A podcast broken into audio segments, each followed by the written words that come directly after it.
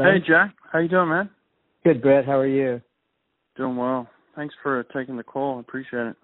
Yeah, it's good to hear your voice. Yeah, you too, man. You too. How's uh how's life? No, uh anytime someone tells me that life is great, I know that they aren't totally telling me the truth, right? So li- li- life is as it always is. Sometimes it's up and sometimes it's down. I, I've been on a fence building project that um has kept me pretty busy over the past three or four days and yeah, I I think being busy is always the best way to go. Is it your fence or a friend's? Yeah, it's it's mine. I uh I uh, I find great joy and I I almost feel like posting up in preparation for a fence when you start to put the post in you you put you dig a hole, you put a post in, you level it off, you plumb it, you fill it fill the hole with concrete, you fill it with dirt after that and then you move on and it reminds me a whole lot of coaching. I can't quite explain why, but it it feels very similar. it's tedious, right? it's yeah, it's it's somewhat routine, but you have to stay to task, and you know you're you're you're constantly finding your way your way. You, you find ways to make it a little bit better or easy, not easier, but I guess more creative. Yeah. Do you feel like you're a creative person? I feel like I have my moments. I, I think everyone is creative. I think everyone possesses creativity, and we we either I, I, not we. In my case, I I get sometimes too routine in what I'm doing, and routine feels like the the path the path that has less resistance, and that's not good and, and I I try to snap myself out of that, but I get into routines way too often. Yeah, yeah. Well, you know, I, I appreciate you taking this call. I've I've been sitting on the fence, per se, as to say, uh, to to to call people that I really respect and and have conversations with them. I think it's really interesting to sit in on uh, you know high level conversations or, or people who have high levels of experience and and have done some amazing things in their life and people want to know you know they just want to hear you speak. They they want to they want to get to know you. They want to get inside your head a little bit maybe pick your brain. And and I and I want to do that. And, I, and I've been wanting to do this for a while. And and like I said to you before this conversation started, you know, uh, when when Kobe Bryant passed, it had a real impact on me, um, and like many people around the world, obviously, and um, it, it made me. It brought a lot of things to the forefront of of what you know, things that I want to do that I've just been sitting on, and I, and this was one of them. And so I, I said, I just got to get this done because you never know how long you have, right? you know it's it's so interesting and so true brett i i with what happened and how it impacted so many people including myself with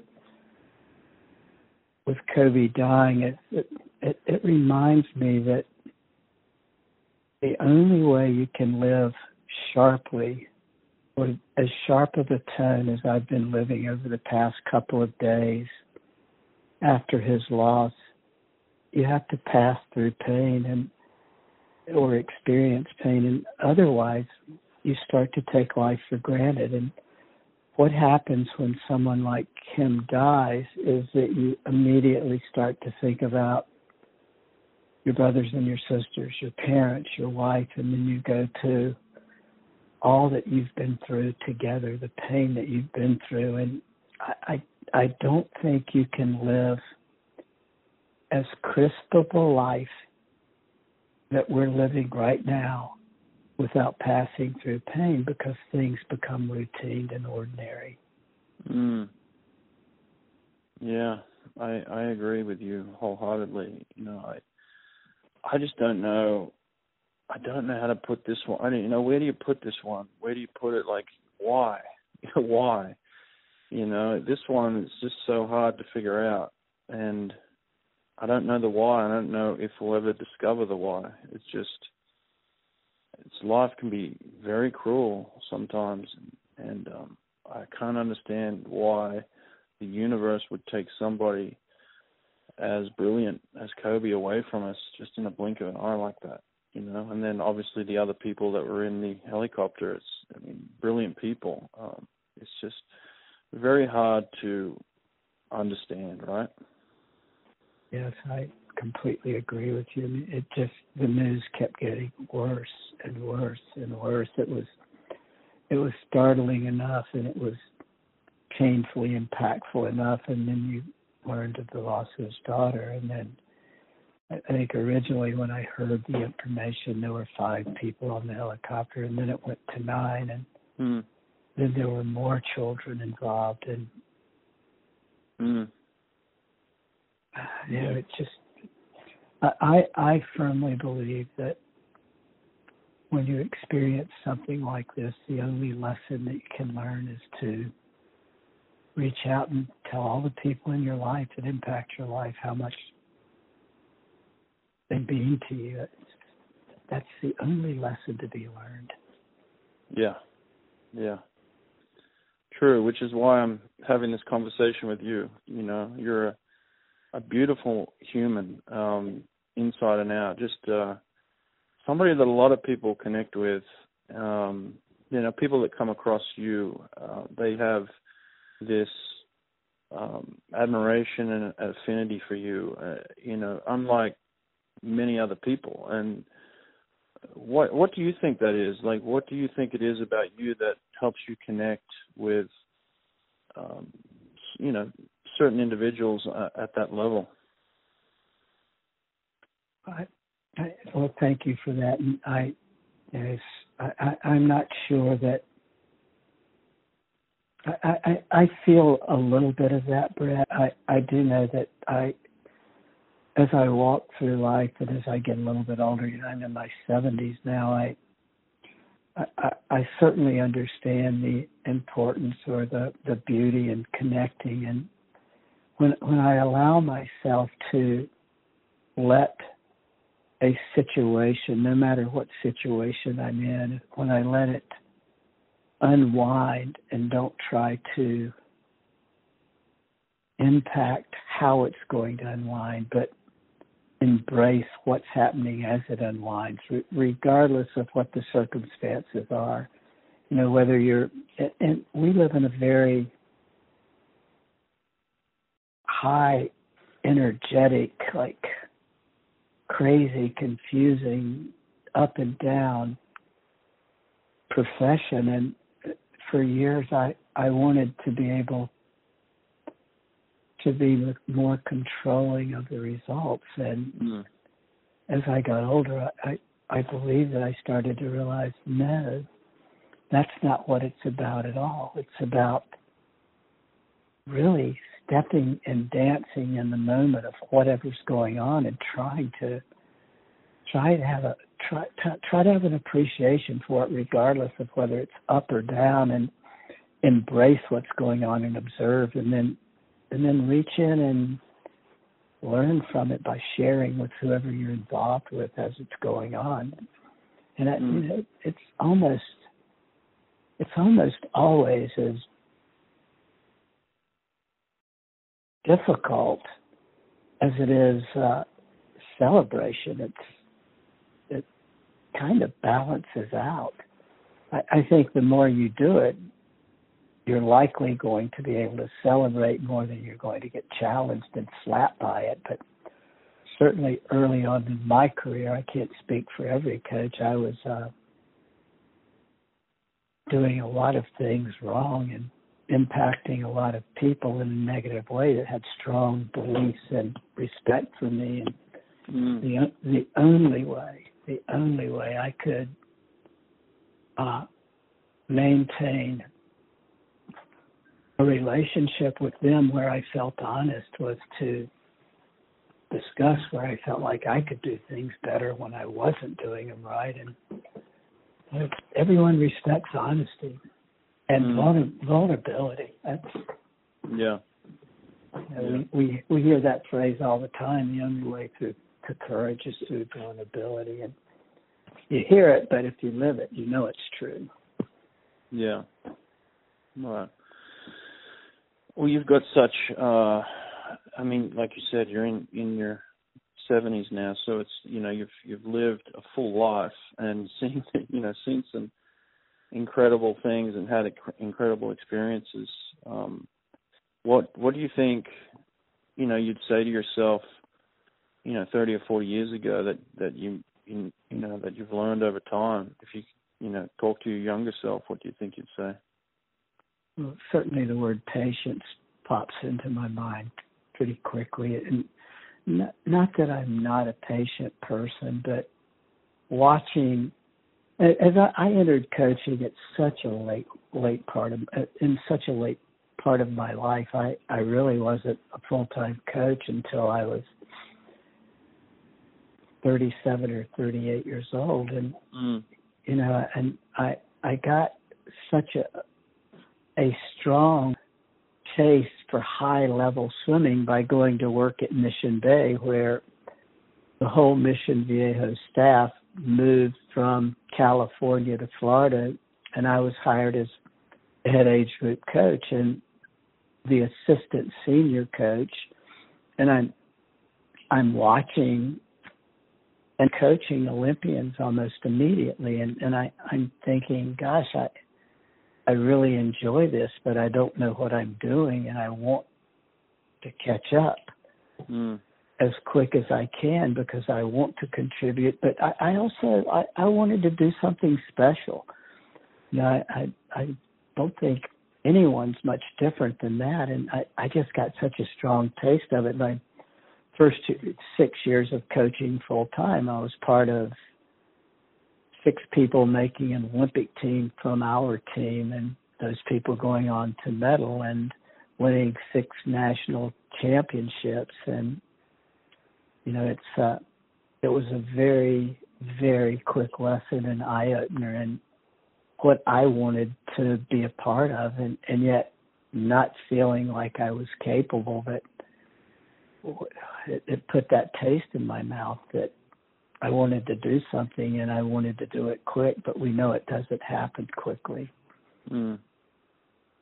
Yeah. Well, you were you were putting around, you know, really high level people too. You were you were lucky in that sense, right? I mean, we we say it as luck. You know, you and I would both say we're lucky to have the people around us as well, right? But um, you had good people around you, right? It, it was luck. You're, you're absolutely right. I I I don't. I mean, I I, I guess that I was a. I, some people, I think, create their career. Yeah. I I co-created my career. Yeah. And I, I could not take credit for having the opportunities that I had. You know, I went from Mission Bay to the University of Texas, and you know there was that stint where I didn't coach for a little while, and then I coached in Mexico, and from there to to USA Swimming and being a part of the national team division and a part of the national junior team that really uh, it, it put me in a very unique situation. I I could be involved in these high level competitions where I really didn't have an emotional tie to what happened. And that's where I started to have this unique uh, observation on the sport. And, and it allowed me, I think, to grow in a way that a personal coach can't grow the way that I grow. They or grew. They they just have too much at stake. Mm. Where where I really didn't have anything at stake, so I could I could allow for a lot of space in my thought process between what I was watching and how people were acting. Mm. Mm. And there's there's so much wisdom to be gained in keeping space between observation to thought to action. Yeah. And that's why I think you're you're such a unique uh, figure within our um, sport. because you've had this opportunity to observe some of the greatest athletes in history. Um, you know, I don't think it's any secret that you've had very close relationships with some of the top athletes, including Michael Phelps and and others uh, along the way over the past 10, 15 years.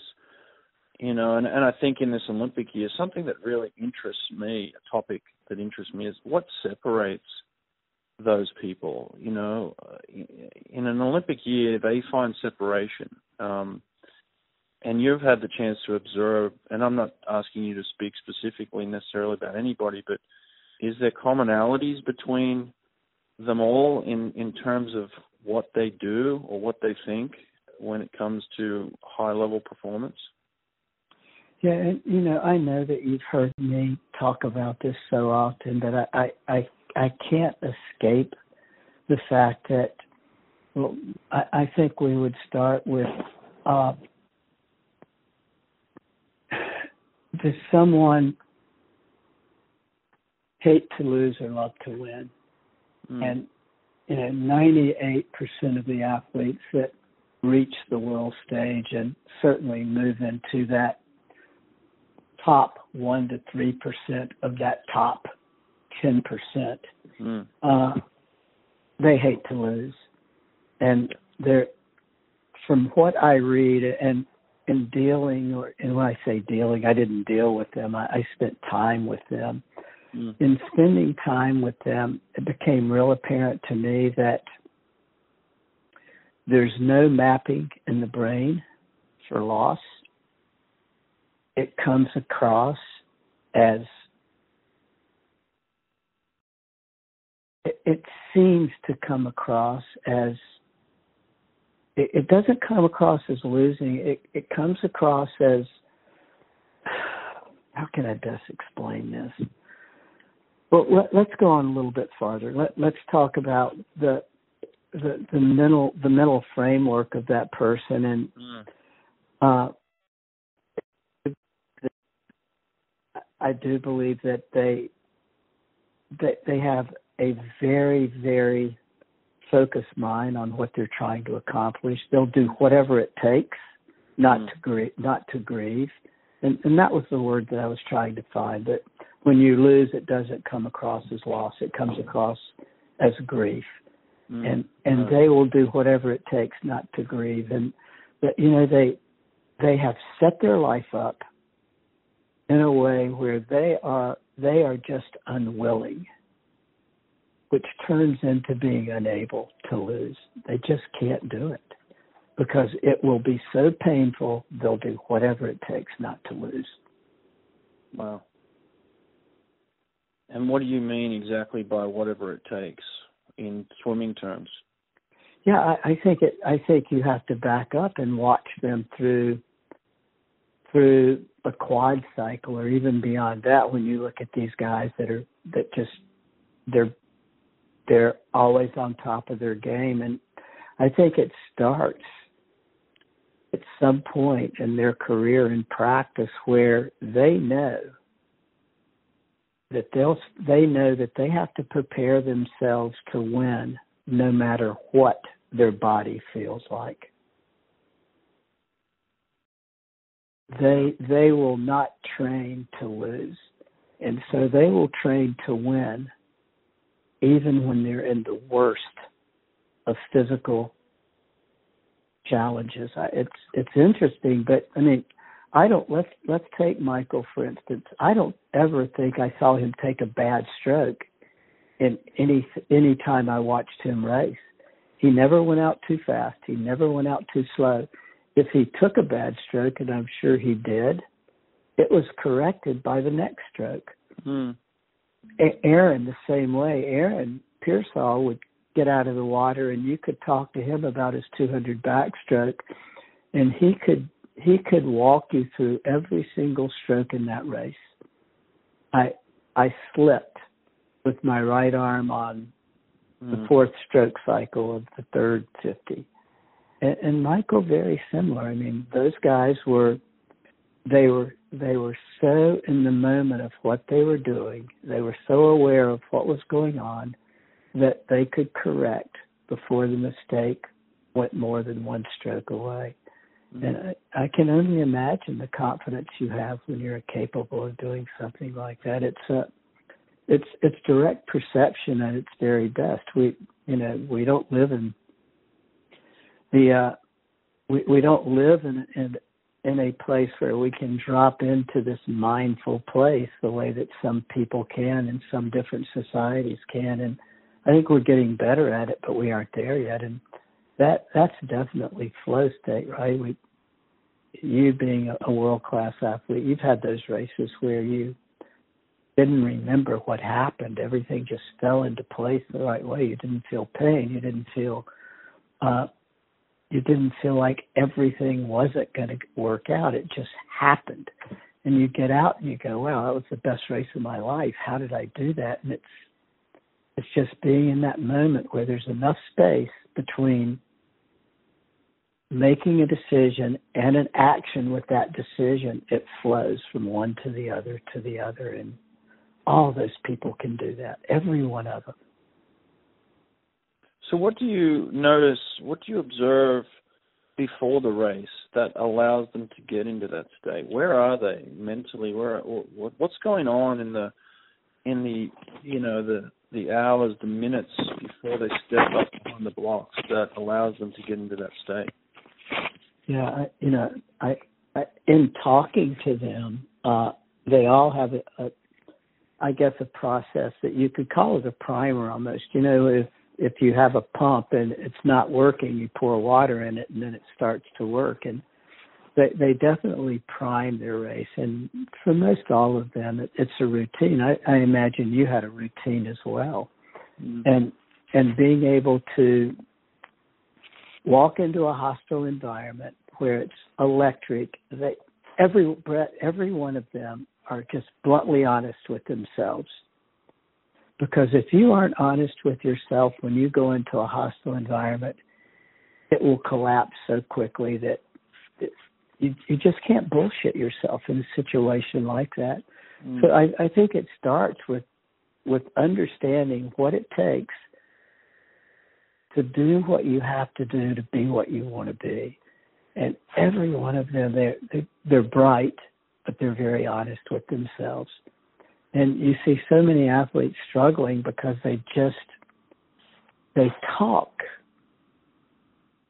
They talk as if they want to accomplish something that they haven't committed to doing yet.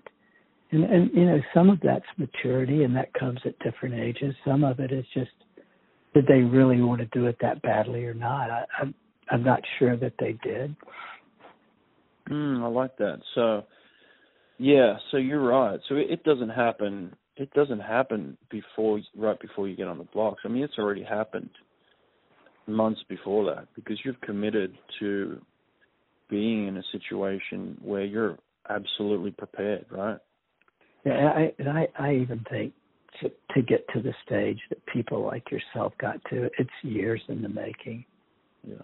I mean, yeah. every now and then there's someone who pops in and does something pretty special very quickly. But I think if you go back and you really uh, research what happened and where they started, I mean, you you look at someone like Alex Honnold and you know you see see him doing something like he's capable of doing, and you're just fascinated by it. But how long ago did he take a foot off a foot off the ground and put his hand on a rock and, and climbed three feet up until he mm-hmm. perfected that and then next and next and next. And certainly any swimmer understands that process. At what age did they start? And at what point did they start to make this commitment just a little bit stronger and a little bit stronger and a little bit stronger? And you know I, you had you had asked me a quote for a quote the other day and I I I do not believe that someone can give someone else confidence.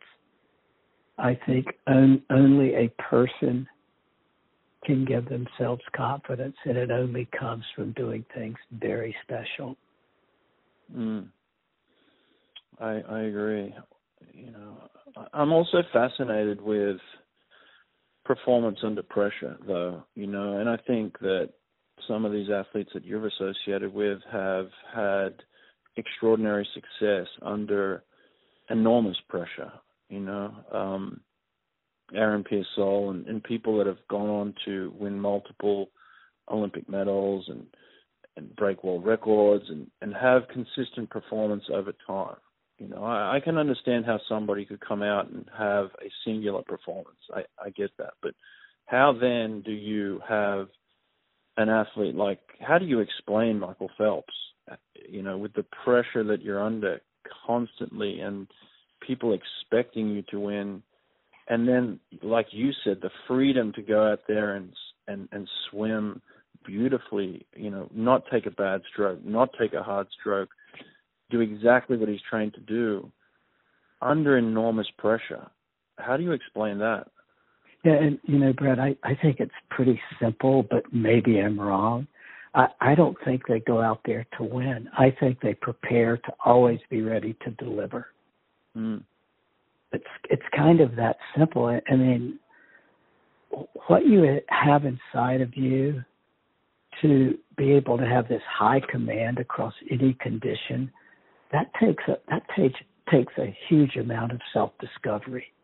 Hmm. And every one of those people have a personal philosophy. I'm not sure they could tell you, but I hear it time and time again when they start to talk about something. They don't have an opinion when you talk to them about what they're doing and why they're doing it, it's a conviction, and it's such a strong conviction that they they didn't just think of that when you start to talk about what their philosophy is. They've been working on that for years, and, and for for some of them, it, it was that They weren't taught to work on that. They just you just you just do not get to that that place of high command or mastery, call it what you might, if, if you don't have a real strong conviction.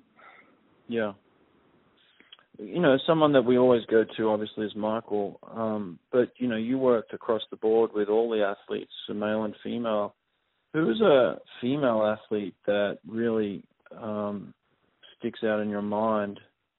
Maybe one or two, but um, of somebody that was kind of equally as mentally tough as Michael. Can you think of somebody in the past ten years that maybe jumps out at you? Yeah, yeah it, you, I would have to say Natalie, right?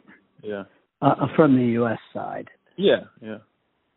I mean, yeah. she she could she could deliver whenever it was time to deliver it, and you know she was so. It it took a long time for people to catch up to her basically she had to age a little bit, but I mean she I would go to World Cup meets with her and it would be sometimes just myself as a coach with five or six swimmers. The minute we walked into the pool, she got in the water and she did not get out of the water until that session was long over. Really? For her. Oh, never got out hmm. never got out of the warm up, warm down pool. I mean, she was always working on these real small, minute things, underwater dolphin kicking, asking questions, you know, challenging you to challenge her. I, I, I probably didn't see anyone as focused for as long as they were focused towards the end of their career when they would walk into a swimming pool until they left. And I imagine it went on after they left. You know, I, I sometimes eat with her and things, but you know, who knows what's going on once she went to her room. But I imagine that, you know, she was the uh, epitome of a professional. Mm. I mean, that kind of preparation alleviates a lot of fear and doubt. But did you still notice fear and doubt in them at times? I, I think that every one of them, every one of them feel the same thing everybody else feels. Anxiety, fear, you know, the fear of other people's opinion or what what could go wrong, but they it, it just they had such a strong conviction of who they were, they the philosophy of who they were as a person, they could spit it out in a blind alley and a knife when in a knife fight you know, they that mm. that electric environment was not going to stop them for, from performing. They were just too prepared. Mm. Wow, that's awesome. beautiful stuff. I mean, this is this is stuff that everybody wants to know, the inside stuff, you know. Um, you know, we, we see it from the outside, but you're you're wondering to yourself, does, does Natalie Coughlin, does Michael Phelps, do they they feel fear? Do they feel doubt? You know, it's like they they look superhuman from the outside. So to have somebody that was on the inside with them say that they feel the same things is pretty incredible, you know. Absolutely, they're they're they're just like everyone else in terms of you know what they're worried about before they're they're asked to deliver. But you know they again they're they're if their framework starts to collapse, they're so sure of who they are as a person, mm. they can just put it back together so quickly that you never see that part of them. Mm. Yeah, it's kind you know, of like the, the well. Sorry, what were you going to say? It's it's. I, I just can't say this enough. If something you're telling yourself going into a high pressure challenge is not true, it will be exposed and it will negatively impact your performance. It is hmm. never about the doing, it's always about the being. Mm. When we prepare to adjust, that's where we get found, and that's what those folks can do. Wow, yeah, that's that's a really powerful message, and you know, I think uh, I could talk to you for hours. You know that, Jack. You know, so well, we we certainly enjoy each other's company, and you you stimulate me and challenge me in ways that allow me to walk away and, and put my thoughts into a a more you know I I think we all think alike and mm. and we can be talking about the same subject matter, in our conversation, you might express it one way, and I'll express it another, and I'll listen to you, and I'll go, "Yes, that's it. That's the way I need to start expressing it." And then we kind of refine it off of that. And I think that's what I'm always trying to do. I I, I jot down notes everywhere I go. I, I've kept a journal most of my life, and, and it's all about finding clarity in, in, in what you're trying to uh, grab a hold of and, and share and help other people grow through. Yeah, yeah, absolutely. And, and you know, one of the things that I think most people admire you for, uh, you know, that that I recognize is, you know, you're just a great listener. I mean, as much as people want to talk to you you listen so well, and I think people really appreciate that that they want to come and speak with you because they know that they're going to be heard, you know, genuinely heard and and responded to in a thoughtful manner. So I love talking to you any chance I get. Um, I certainly want to do this more, so we're going to come back to this at another point. Um, but I'm glad we could speak now for a short moment, and uh, like I said, we'll come back and do some more of this. Okay. Well, thank you, Brett. You know, I I am a better person for having known you, and I'm a better person for having had this conversation. And these are these are the kinds of things that everyone needs to do more of. And thank you. I agree. All right. Thanks, Jack. Take care, my friend. You bet. Good to hear your voice, and you be well. Bye. Bye.